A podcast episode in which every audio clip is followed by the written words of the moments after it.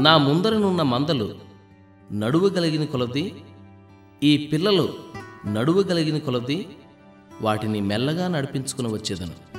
ఆది కాండం ముప్పై మూడవ అధ్యాయం పద్నాలుగవ వచనం. మందల గురించి పిల్లల గురించి యాకోబుకి ఎంత శ్రద్ధ ఎంత ఆపేక్ష? వాటి క్షేమాన్ని గురించిన అతని శ్రద్ధను మనకి తెలిసేలా ఎంత చక్కగా వ్రాయబడ్డాయి ఈ మాటలు? ఒక్క రోజు కూడా వాటిని వడిగా తోలుకుపోవడానికి అతనికి మనసప్పడం లేదు.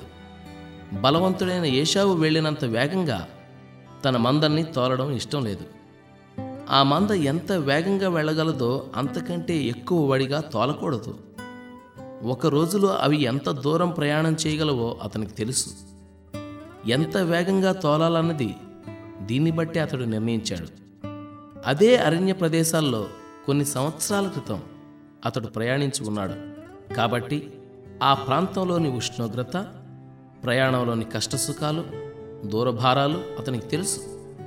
అందుకే నేను మెల్లగా నడిపించుకుని వస్తాను అంటున్నాడు.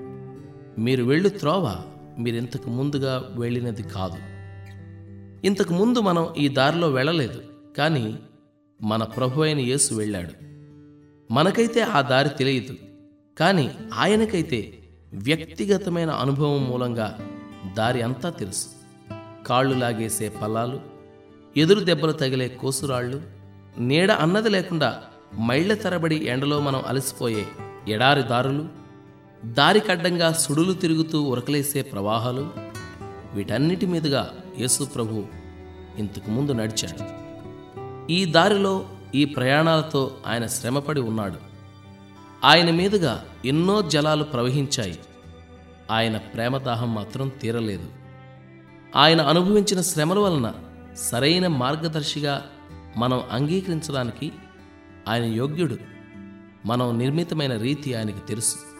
మనం మట్టితో చేయబడ్డామని ఆయన జ్ఞాపకం చేసుకుంటూనే ఉన్నాడు. మనల్ని ఆయన మెల్లిగా నడిపిస్తున్నాడా లేదా అని ఎప్పుడన్నా అనుమానం వస్తే ఈ సంగతి జ్ఞాపకం చేసుకోండి. ఆయనకి ఎప్పుడూ గుర్తుంటుంది. నీ పాదం వేయగల అడుగుల కంటే ఒక్క అడుగు కూడా ఎక్కువ వేయించడు ఆయన. తరువాత అడుగు వేయగలనా లేదా అని నీకు సందేహం కలిగితే కలగని ఆయనకి తెలుసు. ఆ అడుగు వేయడానికి బలాన్ని ఇవ్వాలా? లేక అక్కడితో ఆపి విశ్రాంతినివ్వాలా ఆయనకే తెలుసు. లేబచ్చిక మైదానాల్లో నా ప్రభువు నడిపిస్తాడు. పచ్చదనం కోల్పోయిన తావుల్లో కరుణ కవోష్ణ దృక్కులతో నడిపిస్తాడు. అందని పర్వత శ్రేణులపై పాదమూనిన అంధకారపు లోయల్లో సంచరించిన కొందలం నాకెందుకు? అందలం నా ప్రభువైనప్పుడు.